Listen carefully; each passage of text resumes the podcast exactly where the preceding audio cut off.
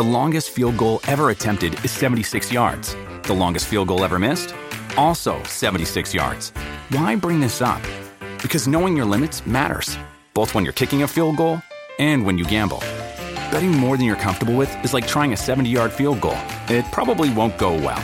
So set a limit when you gamble and stick to it. Want more helpful tips like this? Go to keepitfunohio.com for games, quizzes, and lots of ways to keep your gambling from getting out of hand.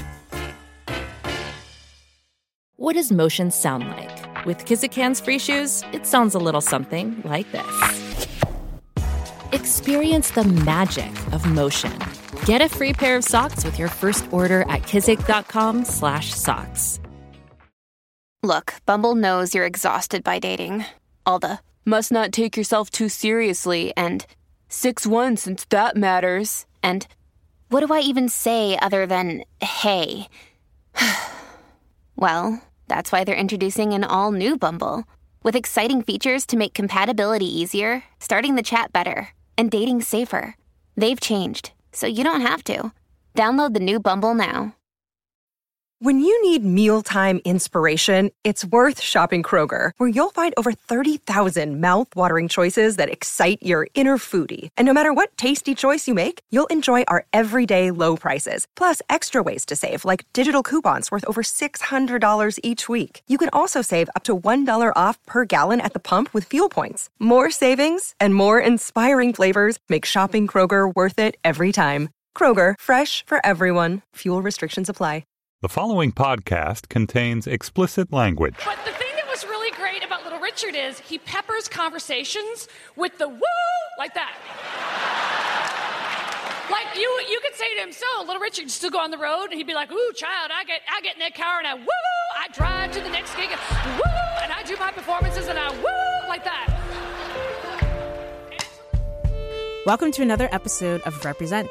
I'm your host, Aisha Harris, and today I've got a very fun but also very enlightening conversation for you all with actress and stand up comedian Kathy Griffin, who you just heard at the top of the show. But first, I'm very excited today because we are going to introduce to you all a brand new segment for Represent, which we like to call pre woke watching. And coming from behind the the glass wall.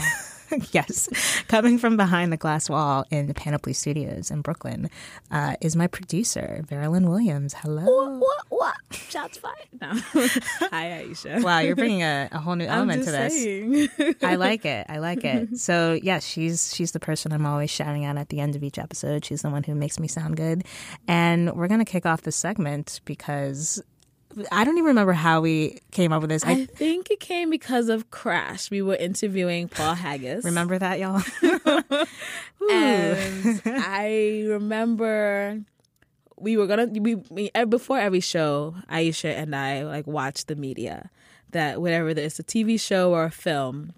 And you know, in order to prep for, for in order episode. to prep for the episode and Aisha for the interview, and I was like, oh, I remember really liking Crash. I think my hesitation was just more like I just I just know that Paul Haggis's record in talking to black people has was not very like good. So that was more my hesitation, but my hesitation had nothing to do with the actual movie cuz I just remember like you saw it when it first came out, right? Yeah, I saw it in the theaters. Okay, yeah. Just think about the average like black power teenager Veralyn. That was me. and so I went to go see it and I just thought it was the best thing since sliced bread. Like I just all my memories of it was like it was a powerful movie. I have to admit that I felt the same way as well. I, I remember really liking it when I saw it in high school. I cried. I don't know if I, I cried. Like, I definitely. I cry. remember crying, and also like Ludacris was a big deal at the time. Like let's not even Luda. and you know, talking about pre woke, right? There's a whole lot there. Hey, Luda's fun still. I st- I I different may not girls and different area codes. That song, I'm I can't listen to it the same way anymore. Uh, I got hoes. I mean, you know, in different area. Really? I I can't cut out everything I right. find. You're right. and come on now. I mean, he's That's got some good. He's got some still still fire tracks. I mean, it's yes, it still like tugs at my like memory heartstrings, but you know, so Luda was a big deal. It was a big to me, like Thandie Newton. Like they just had some people in there where I was just like, wow, this is such a compelling, powerful scene. at the time, black people in movies and television in general was a rarity for me. Um, and so, like, the seeing that on a level that didn't feel like it was a quote unquote black movie, right? That was that all made it like something that was very memorable. Rewind to 2016, and I watched it one morning, and I just I felt like it was punishment. Like I turned it on. I and I was thinking, oh, I'm gonna have an easy morning. I'm gonna watch it, make breakfast, and I was watching it, and I was just like, this is a bad movie. Like not only mm. like right from that the first scene when you know Luda and what's the I forget his Larenz name. Tate. Luda and Larenz Tate, and they're walking. And they're like having this like super hotep conversation, right? and then Super hotep. and then um and for those that don't know hotep means like black man like i don't know how would you explain hotep to Nate someone? Parker? nate parker I guess. I mean, that's the most like. said a whole lot I mean, I'm just saying that's the most relevant thing I can think of. Yeah like anyone that will be like my sister like anyone that starts a conversation with my sister my sister they're going down a hotep road right Yeah. I think that's fair. okay so and then they have that scene where they're just like We the only two black faces surrounded by a sea of over-caffeinated white people patrolled by the trigger-happy LAPD. So you tell me, why aren't we scared? Because we got guns? You could be right.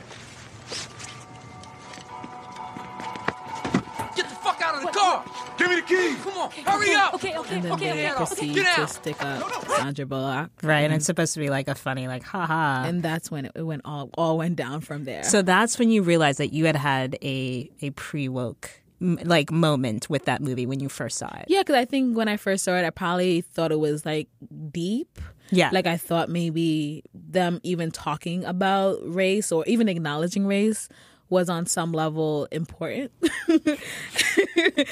um and I think watching it back I see that they really he he didn't there wasn't much effort. It was just like let's just bring it up a very surface level. Yeah. And I think in that conversation with him, like my walk away was that he wasn't making it for woke people. Like he wasn't really he wasn't making it for anyone that had any real deep analysis of intersectionality or race. He was making it for to quote him his liberal white friends. Yeah. That thought that they were doing that they didn't have these biases, but then they watched that and then maybe they saw something in them. Maybe. But Maybe. if that why why are they your friends? Let's talk about that. like it just yeah. Yeah. So that's your that's one of your I mean we could we all have so Oh many God, yeah. I mean mine so we had this conversation as Mm-hmm. well where recently my boyfriend and I we it was like I think it was Sunday and we were doing our usual you know Sunday afternoon board game night and we were like we need to put something on the background something that like doesn't require any like full on thoughts Attention. attention and so we were flipping through Netflix which as I'm sure most people know can take hours before you actually set on something and then we're like oh scary movie 2 came up and I was like I remember like really finding this hilarious in high school and all my friends quoting it all the time. Let's just put it on the background. It's stupid, but whatever. We start watching it.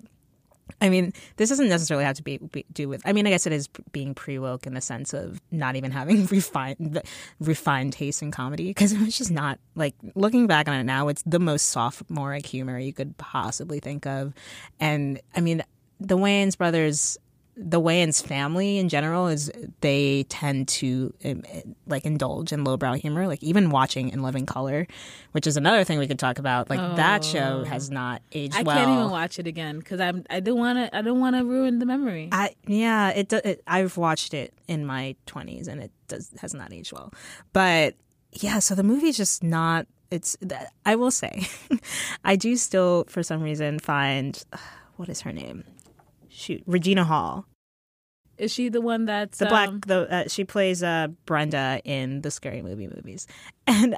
I just, I don't know. She plays the stereotypical black woman in every way, shape, or form, but I still just think she's really funny in the movie, even 20, like, however many years later it's been.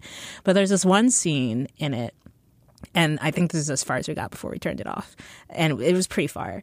But there's this one scene where Tori Spelling is asleep in her bed, and from 91210? ye, was she ever in 902? She's the daughter of Aaron Spelling who Yeah, created. yeah. So she wasn't. I don't. I don't uh-huh. know. I. I yeah, she was the virgin on 91210. Oh, okay.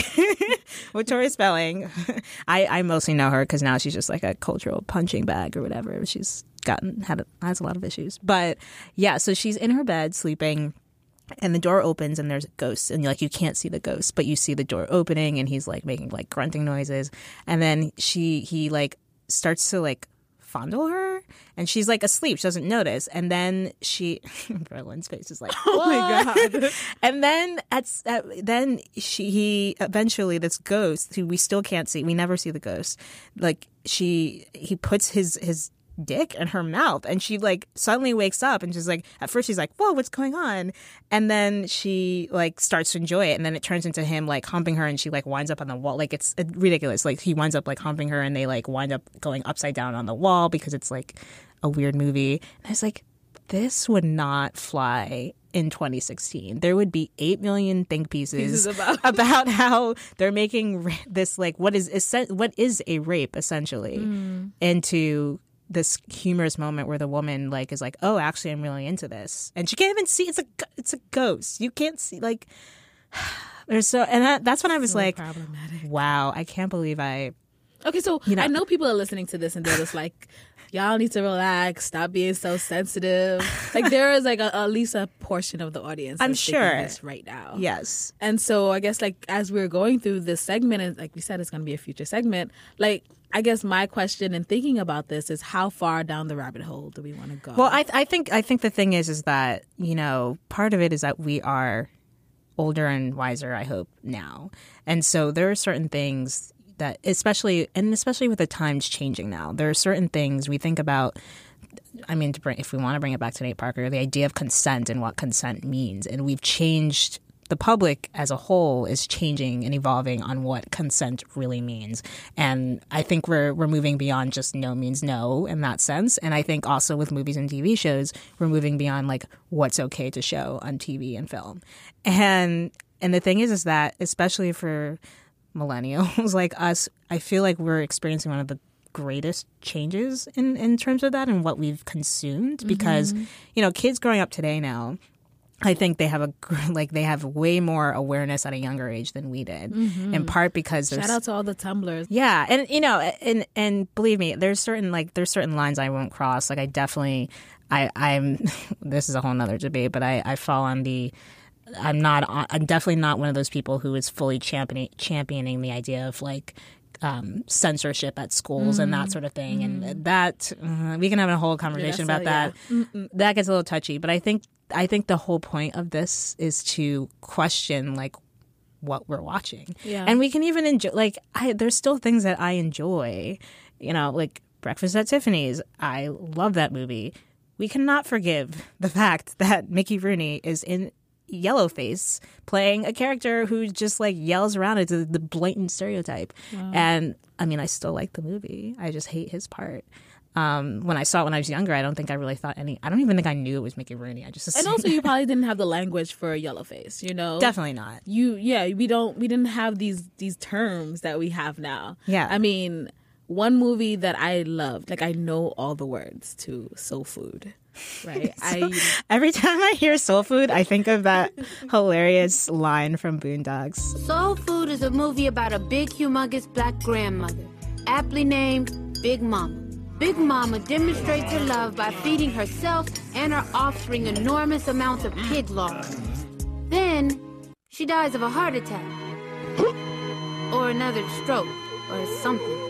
but that's like that's I'm sorry, that's that's what I think of whenever I think of soul food. but i mean the way that they treated the cousin after i don't know if you remember but there's a scene where the cousin cheats on with um vanessa williams' character uh, faith when faith I could curse. It's weird being on this side. When she's like, Faith, you know, I trust the family, and you know what? The family fucked my husband. Yes, that's right. Faith fucked my husband.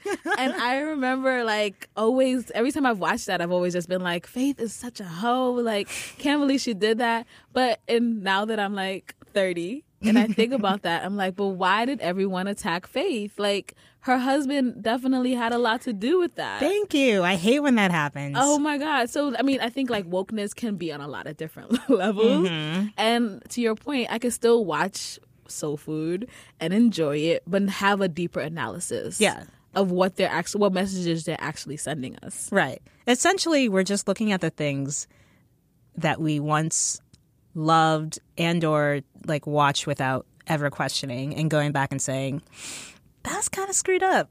That was, that was th- mm. something about this. How about my husband fucked Faith? right, exactly. Exactly. How about, you know, it Yeah. takes two? It takes two. But really, you should be mad at your husband and not her. Anyway, so yeah, well, this new segment will be interviewing different people about their pre woke watching experiences, things that they once really loved or appreciated, and then just realized, huh, there's a lot fucked up with this. Mm-hmm. Mm-hmm. well, I can't wait. Me neither. So stay tuned for those on future episodes. Absolutely. And also, you all should send them to us too. Like, hit us up on Twitter, Facebook. Tell us your like most memorable pre woke watching experiences and what changed about that. Yeah. So yeah, Slate represents Twitter and Facebook. I'm going to go back behind the glass wall now. Farewell.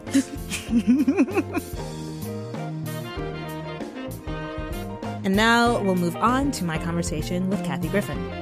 She's a vet in this business, having begun her career in the improv comedy group The Groundlings in the early 80s, and then going on to co star in the Brooke Shields sitcom Suddenly Susan, her own hugely successful reality show, My Life on the D List, and a countless number of stand up tours and comedy specials.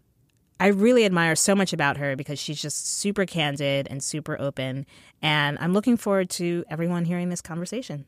We talked about how she got into show business, how she handles rejection and criticism in an industry that's especially harsh to women, and her new book, Kathy Griffin's Celebrity Run Ins My A to Z Index. Well, thank you so much for joining me this afternoon, Kathy, all the way from California via phone. It's my pleasure. I'm a big fan of your work. Oh, thank you, and me too. I, I I have to say, you you've done so many tours, and I actually remember you coming to my freshman year orientation in college, and I do not uh, at Northwestern. This was like years ago. Um, Yeah. and I don't remember anything you said, but I remember being very very entertained and laughing the entire night. So That, that's all I ask. You don't have to remember me. Just remember that you were laughing. And if it was a college gig, just remembering that I survived. Because I have done colleges where, um, you know, it's been a little bit of a challenge Yeah. sometimes because, you know, when you do a college to begin with, sometimes, in fact, most of the times, you're either in the basketball court, mm-hmm. you know, which can be acoustically challenging. But more importantly, you're kind of trying to walk the line between being as entertaining as possible. But the environment at colleges has really changed. And, you know, now there's like signs outside my shows that have like trigger warnings and stuff. So I have to do sort of a whole preemptive strike when I do colleges that basically says, all right, you are in a safe zone to be comedically unsafe. yeah, So it's a, it's a very different uh, environment. Like colleges are very different from doing like a theater or performing arts center, which is very different from doing a casino. Casinos are probably um, the most, I guess, unpredictable because Yeah. you really don't know if you're going to be performing for like people that have lost a bunch of money at the tables or um, some woman who dragged her unsuspecting hus- husband there who wishes I was Kevin Hart. You know, you just never know what you're going to get. it's it's so funny. Like, so I actually wanted to talk to you, and we might as well just jump into that uh, about the idea of these safe spaces because you are a comedian who has, you know, like a lot of comedians, you've made your name uh, being not necessarily mean, but you you go after people and and you and you make jokes about people that some people might think are in poor taste. And I'd like to know sort of is has it changed in the last few years since because when you came to my college it was probably like about a little over a decade ago. So what sort of noticeable changes have you seen in the way college students react to your shows? Is it i'm assuming it's getting uh, as you say a lot tougher but has it always been tough or is it just in the last few years that it's been like really difficult to Um, walk it's that definitely gotten tougher in the last like couple of years. Um, Seinfeld wrote an essay about this, and I think Chappelle isn't doing colleges anymore because there's sort of a feeling that college audiences are getting, if there's such a thing as overly sensitive, you know. So what we're going through right now in comedy is a really unique and tricky time. I mean, it's it's something that I can happily navigate. It's just like a little extra step that I personally think of before I hit the stage, which is, you know, it is uh, a period where comics are being a little more sensitive to things that we kind of didn't think about five or ten years ago. Mm-hmm. But they're things that I think every comedian has a different opinion about. You know, like for me, I tend to feel that my brand of stand up is a very like no holds barred. Um, you know, I've been touring for so long and performing for so many kinds of audiences. Everything from you know performing in Iraq and Afghanistan in you know a tent Mhm. to performing at you know a giant outdoor gay pride fest to you know Carnegie Hall, and so for me, I like to kind of uh, proudly stand by my you know I'm inappropriate. I'm going to say things that are wrong. And I think what I do now is I kind of go a little extra click and just kind of remind the audience, I get that this is something I do, and if you guys are buying into this style of comedy, I'm your guy. And if not, you know, I give people ample uh, opportunities to leave. I have a joke that I don't feel like I've done my job until someone storms out in a huff. And the thing I've just noticed with colleges is I have noticed there's a definite sort of arc. Like if I'm doing a show, let's say I'm doing 90 minutes. Typically I do two hours, but at college usually they want a little bit shorter. Then, you know, it, it's definitely a little bit different. I mean, I did a show at Hofstra recently, and I felt like the audience needed about 20 minutes to kind of get into like the kind of in your face brand of comedy that I'm going for Yeah. because, as you said, I go for people, and I just tend to kind of preface it now a little bit with, all right, you guys, I'm going to go for people, or I'm going to use this word, or, you know, this is a bad word, get ready. And I just kind of think that there is room for everybody. So, like, I'm a big fan of all kinds of comedy. You know, I, I mean, I think comics that go out there, you know, Ellen DeGeneres or whatever, they'll go out and do a set and they won't use one curse word, or Jay Leno. I think that's great. I'm not like that, but I get that everybody has a different style, and that's what I love about comedy. So I think right now, what I'm personally struggling with, and a lot of comics are struggling with in the college landscape, is just trying to do what we do and be able to do our job, but understanding, you know, the times are a changing, and we're all trying to figure out is this a good change or a bad change? I mean, a lot of times things that are a, a really positive change for the country or the consciousness aren't a great change for comedy. Yeah. And that's where I stand because as a, you know, woman doing stand up, I've got I'm sort of juggling some different balls that the guys don't, you know, because I do feel that every time I take the stage, it's it's a well my my friend Gloria Steinem said every time I take the stage, it's it's an act of feminism because Yeah. there's so few of us. Um, but on the other hand, I always am aware of the changing tides of audience sensibilities, and colleges are kind of the, the first ones to let you know what they're into. Yeah. And I also think that you, you a lot of the people you tend to make fun of they it, it doesn't always seem so mean spirited in the spirited in the way that it can with other comedians. Like you've make you've made fun of Celine Dion and Oprah a lot, and I feel like it comes from a place of love. Like you actually like them, but like you find the humor in even the most ridiculous but still lovable things like that. Oh yeah, I mean that's that's really what I enjoy, and that's why I change my material so often. Is because you know I walk among these folks, and you know I have a unique perspective, which is I'm kind of you know in inside the I guess the Hollywood beltway, um, and I sort of rub shoulders with these folks, but you know I'm not like really I'm not Leo DiCaprio where I'm like rolling deep with like Oscar winners and people that really probably have stuff to guard. But um, typically, I tend to make fun of people based on their behavior, Yeah. not necessarily their like look. Like if I if I'm going to make fun of Oprah, I'm not just going to walk on stage and go, "Oprah's fat." Good night, everybody. Mm-hmm. But I mean, there's so much to make fun of because she's this larger than life character and she's over the top and she's done so many things that are influential and incredible. And so, yeah, I think I'm a, a typical Oprah fan in a lot of ways, which is I truly, truly worship her and think she's like the coolest and has done so many truly important things for women. And on the other hand, I also think she's funny. You know, she's a very genuinely funny person. I think when she started doing, you know, her her like introductions of John Travolta, like I think when she started doing all that stuff, I don't think she herself knew it was funny about it. Yeah. So, you know, someone like Oprah is like a perfect, I say, subject for me because she's out there and she's in everyone's consciousness and she does so many things that are unique to her that, you know, we're kind of thinking about or noticing.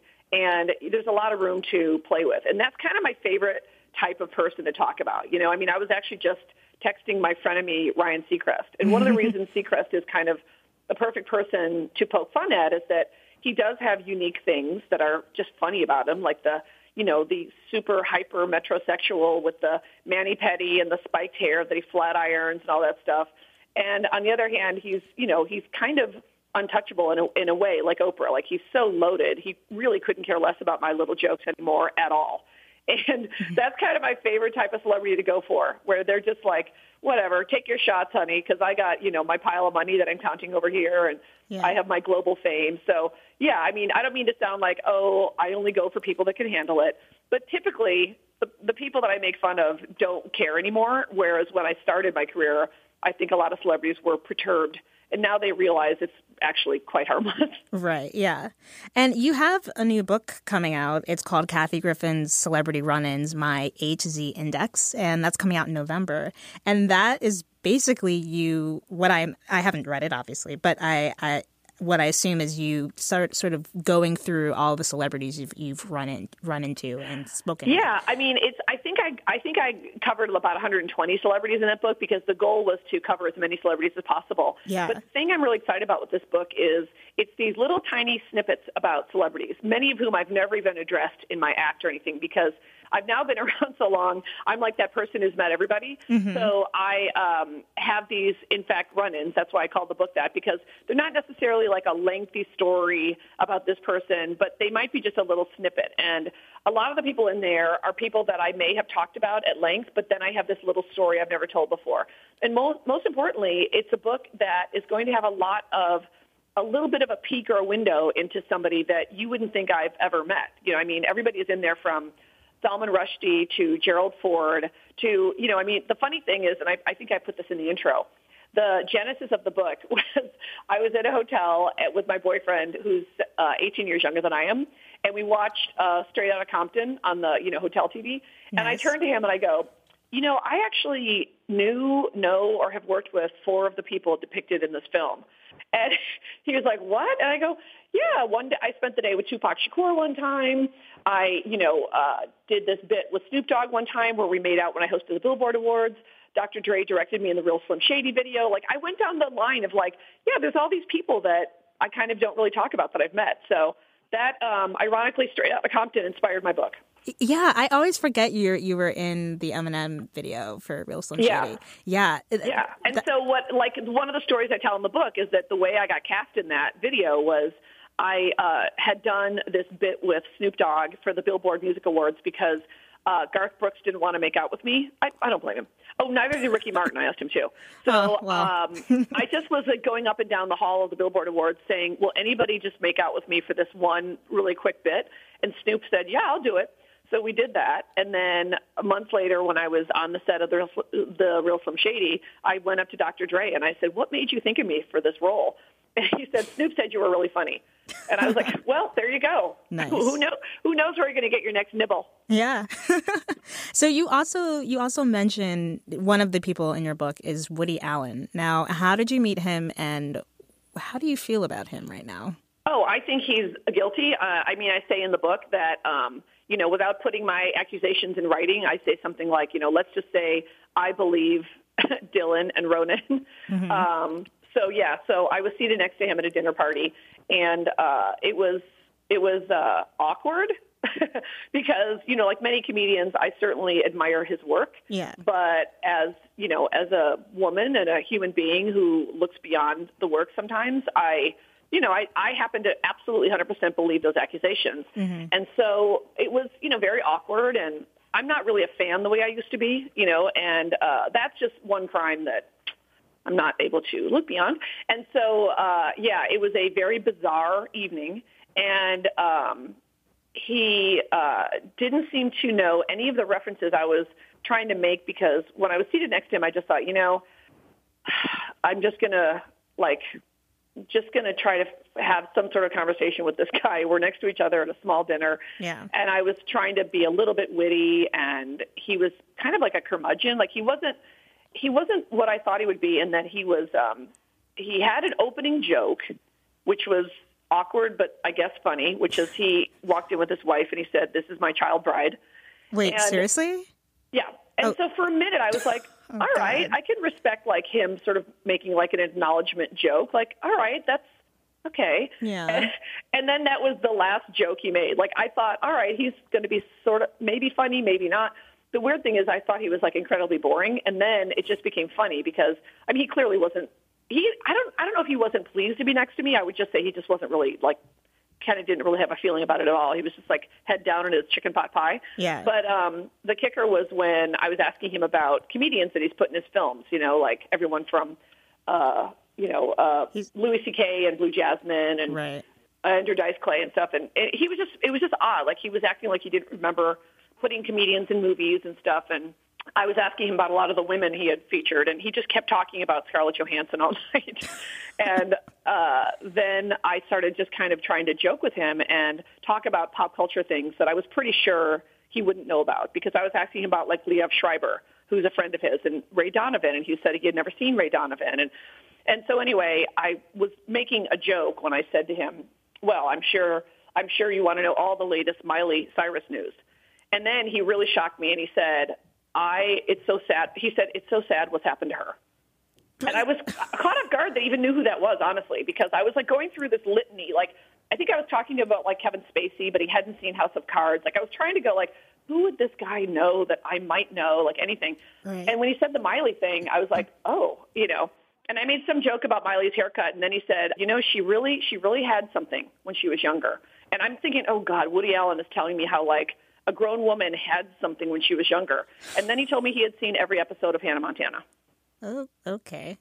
Well, yeah, I, take that in. yeah, I'm I'm taking that in. I I do know that he he I think he cast her recently in a show, Yeah, in, his in Amazon. an Amazon series. Yeah, so uh, well, he he certainly lives up to. Apparently, he really did love Hannah Montana, Apparently, which is not a shock, I guess. yeah, I'm sure he Ultimately. he loves to do party in the USA at karaoke, but Ugh, yeah. So this this book is I have so many encounters with celebrities. I mean, that's a bizarre one. I also have many many encounters that are just really like heartwarming. You know, Mhm. like I have you know I I'm like pretty good friends with Sidney Poitier, and most people don't know that. But you know what he what he touches in me is he's just representative to me of so much of like what happens when you get that legendary status and how to use it and I just I just I mean he's obviously a national treasure Yeah. but what I so enjoy about him is besides that he's whip smart is I think people don't know he's got like a really outrageous raucous really fun sense of humor so I thought, you know what? I'll put this in the book. You know, like I mm-hmm. don't run around going, "I'm friends with Sidney Poitier," because everyone would be like, "Okay." But I thought, you know what? I think people should know, like, Sydney's this like a couple things he said to me are like super funny, and I don't know, just things like I've I've been able to ask him like, tell me some of the most significant conversations you've had in your life, and he was Mhm. telling me about going to Griffith Observatory one time with Carl fucking Sagan. You know, so it's like stuff like that that I just really value those encounters. And I thought, all right, I'm going to put these in a book because I think they're just interesting. So the book is kind of all over the map. Some of it's funny, some of it's jaw dropping, some of it's heartwarming, Mhm. but it's a little bit of everything. Yeah. I would love to step back a little bit and sort of talk about how you even got into comedy to begin with. I know in the past you said you were sort of you were sort of an awkward child or you weren't quote unquote conventionally attractive and so you you were a target. Correct. Yeah, and you, You were a- it. No, I mean, I have I have a typical story and an atypical story. Mhm. The typical part is, I think, like most comedy people you will talk to, male or female. I just, I personally had it. You know, it was. I felt like it was in my D- DNA from almost from when I was born. Like my earliest memories are trying to get a laugh or trying to survive some kind of trauma, like anybody else. I mean, that's not that unique. But I think that in a way I had a family that built me for comedy because my dad was super, super smart and he could be funny on command. Mhm. My mom, who's still alive, is hilarious and she does not know why. I mean, she says ridiculous things all the time Mhm. and she doesn't even know why they're funny. Um, and then, you know, so it kind of gave me two great ways to approach comedy. And then my family is very smart, very combative, very politically engaged, very enamored with Hollywood. So you can see there's sort of all the components. Yeah. And then the other thing, and, and I feel like this was actually a stroke of luck for me. For some reason, from a pretty early age, at least I'd say like my teen years, early 20s, I really got the idea that I wanted to be the sidekick instead of the lead girl. And I think I got that idea just because I loved it. Also being told like I wasn't attractive, I wasn't attractive.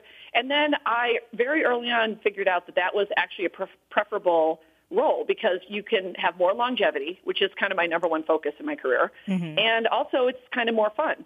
So I started trying to attack those roles at a pretty early age and uh, guns blazing because as a woman in comedy, because I started out as a comedic actress and then I became a female stand-up comic. Uh, first of all, those are two different fields, so I want to be clear about that. A comedic, you know, actress is very different from a female stand-up comedian who stands at a microphone, in my case, by myself for two hours with every single word I've I've written myself. And a comedic actress is somebody that, you know, maybe somebody else wrote the stuff or they're acting with other people. And I've done both and they're both equally awesome, but they're different. So what's weird about me is I actually went about it, as my mother would say, ass backwards. So I was in the Groundlings Theater Group, which is an improv comedy group. A lot of the SNL people are from there. Yeah. And then um, later on, I started doing stand-up. And I didn't even start doing stand-up until I was in my, like, geez, like my early 30s. Really? So that alone is pretty unusual. So I did my first commercial when I was 17, but I didn't start doing stand up until later. And uh, and then I just did everything I could, you know, uh, everything possible. I mean, I did every free gig in, you can imagine. I did everybody's student film. I did everybody's demo reel. I did everybody, you know, I did free plays forever. I mean, I'm still doing free stuff constantly. And that's one of the things I also learned early on is not at all having anything resembling early success. I learned early on you have to do whatever it takes. And you do gigs for money and then you do gigs for free and everything in between. You try to do all kinds of comedy from stand up to sketches to sitcoms to plays. Every any way you can get your tentacles in there. And which of course brings me to my next topic because when you're a chick comic, and I can say that when you're a chick comic, you absolutely have so many, so fewer opportunities.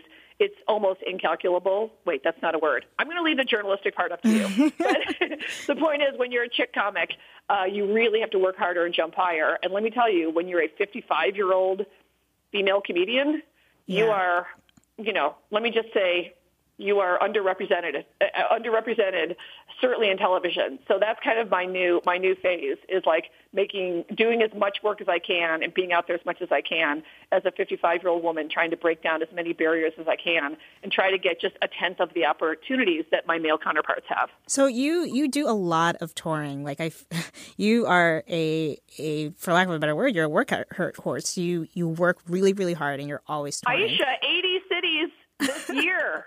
Yeah. Oh my goodness. That's so. That is so much. And I'm doing it because I just feel like every day I just have to get out there and prove I can do it. I can do more than the guys. I mean, Chris Rock asked me if I owe child support, which is one of my favorite questions. Well, do you? Not that I know of. Okay. Good. Good. Don't hate the player, hate the game.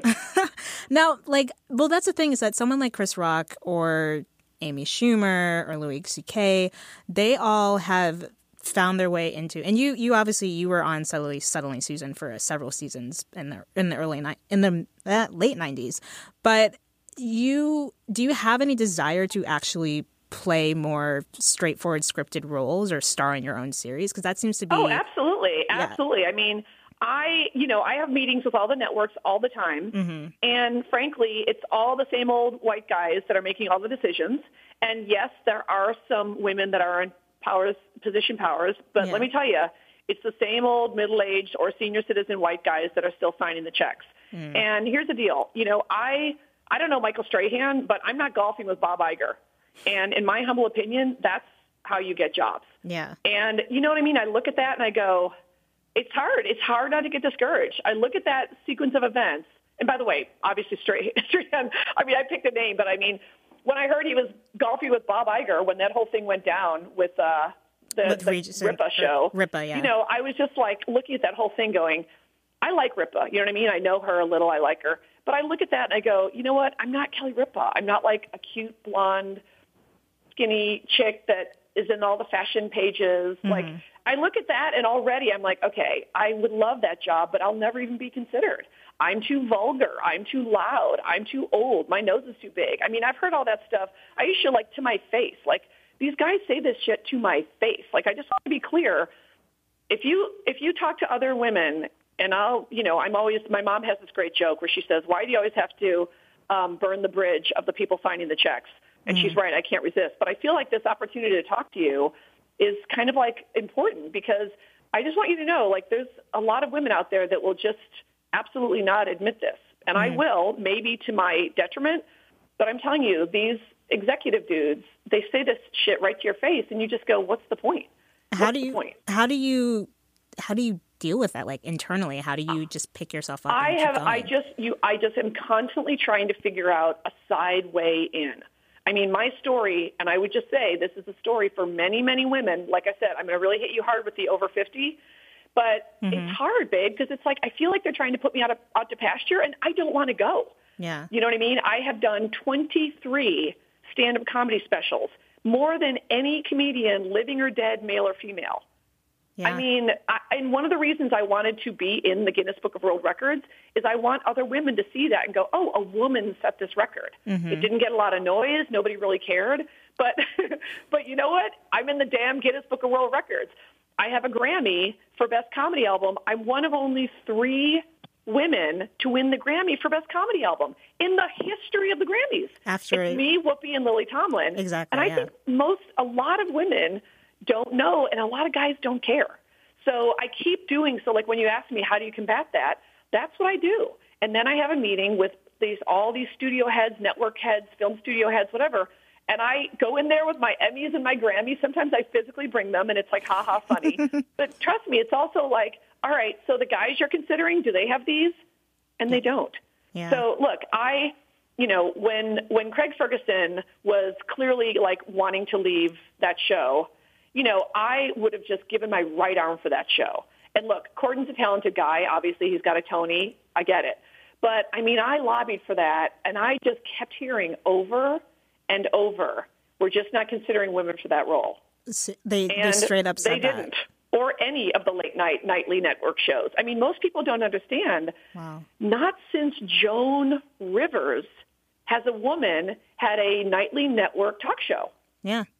I mean, everyone thinks, and just you know, like when I was growing up in Illinois and I was watching Joan take over for the Tonight Show, I absolutely naively thought, oh, now it's going to be like half and half. Mm-hmm. And then it never happened again. And look, I think it's, you know, obviously it's amazing that Chelsea Handler has her show, and I love the Samantha Bee show, but, you know, that's cable and Netflix. Right. So I think it's appalling. And when I ran around trying to point that out, nobody cared. nobody cared. So I just keep go, okay, well, that didn't work out. I'll try to get something else. So, yes, I would love to do another scripted show. I'm constantly, I wrote a pilot last year. You know, I wrote my book this year. Like, I'm just constantly writing new stuff, doing anything I can. I mean, I do little films online just like everybody else. I'm doing, um, you know, I do appearances. I'm going to be appearing both nights at the iHeart Radio Music Festival, where I'm going to be working for literally five hours each night, doing like jokes and coming out and doing stuff backstage, like running around with a chicken had a head cough. Mm-hmm. Am I one of the guys who can just walk out for 30 seconds and go, "Hi, I'm Kevin James, ladies and gentlemen, Taylor Swift," and leave? No, because I'm not Kevin James. No. So look, I'm happy to do it. It's awesome. It'll be fun. But sure, I, I look at a lot of those guys that are my age and they're having amazing opportunities in network television or movies, and I just go, oh, you know, not quite there yet. Got to keep working to try to get somebody to notice that there is, like I said, an underrepresentation, certainly on television. Yeah. And this is the question that I ask all of my guests, which is when is the last time you saw something that you did not create yourself or you didn't star in yourself, where you felt as if you were represented on screen? Well, I mean, I guess the Samantha Bee show, because mm. when I look at that show, I go, oh, there's a woman. I mean, she's a lot younger than I am, but I go, there's a woman who's just kicking ass. She's in an environment where she's supported properly. She's creating something that is exciting and talked about, and it it has some real like meat to it. Yeah. And I, I guess that's somebody that I I just look at and I go, no jealousy aside, I'm just strictly rooting for her, and I feel like, yeah, she's saying a lot of stuff I'm thinking. Yeah. I mean, that's what you need too. Is we need we need women to support each other because Uh, no kidding, because I look at, I mean, I'm, I primarily work in television, but I look at television. I mean, I watch, please, I watch like 12 hours of television a day. and I look at it and I go, I'm not represented. I mean, I watch The Housewives because it's silly and it's gossipy, but I don't get into fist fights with my other middle-aged friends. I, I don't think I've ever pulled my mother's weave off, and she knows not to pull mine off. You know, and then I look at obviously I look at you know I watch the Kardashians, and there's so much part of the zeitgeist now, and I go, okay, it's kind of fun, I guess, to follow along with their whatever they do. But no, I don't look like I don't understand them one bit. They don't speak for me. I don't speak for them. I don't really get it. It's like a little fun distraction, but yeah, uh, definitely. Uh, I mean, it's funny you brought up Oprah at the beginning because I actually was thinking we really need her again. You know, like I get it. She wanted to change her life and she did all that stuff, but there's like a real void. Mm-hmm. You know. So anyway, I'm I'm doing what I can to try to fill that void and represent the ladies over 50 who are funny and maybe a little bit inappropriate. well, thank you so much for doing that. And I, again, I admire all you do. And I hope one day you get that show. I really do. Oh, you're a doll. Well, I admire what you do. It's important, and I will keep reading and listening. Oh, thank you so much. Thanks again, Kathy, for coming on. Thanks, Aisha. And that's all we've got for today. I'm so honored to have Kathy on for such a candid conversation. You can find links to the things we touched on, including her new book, in the show notes. And as always, you can subscribe to us on iTunes, Megaphone, Stitcher, or any other place you find your podcasts. Please keep rating us on iTunes, folks. We really appreciate your support. Represent is produced by the lovely and awesome Veralyn Williams. The executive producer of Slate Podcasts is Steve Lickteig. Andy Bowers is Chief Content Officer at Panoply. And you can follow us on Facebook and Twitter at Slate Represent. Music is performed by the sweet San Francisco funk soul band Midtown Social. Until next time.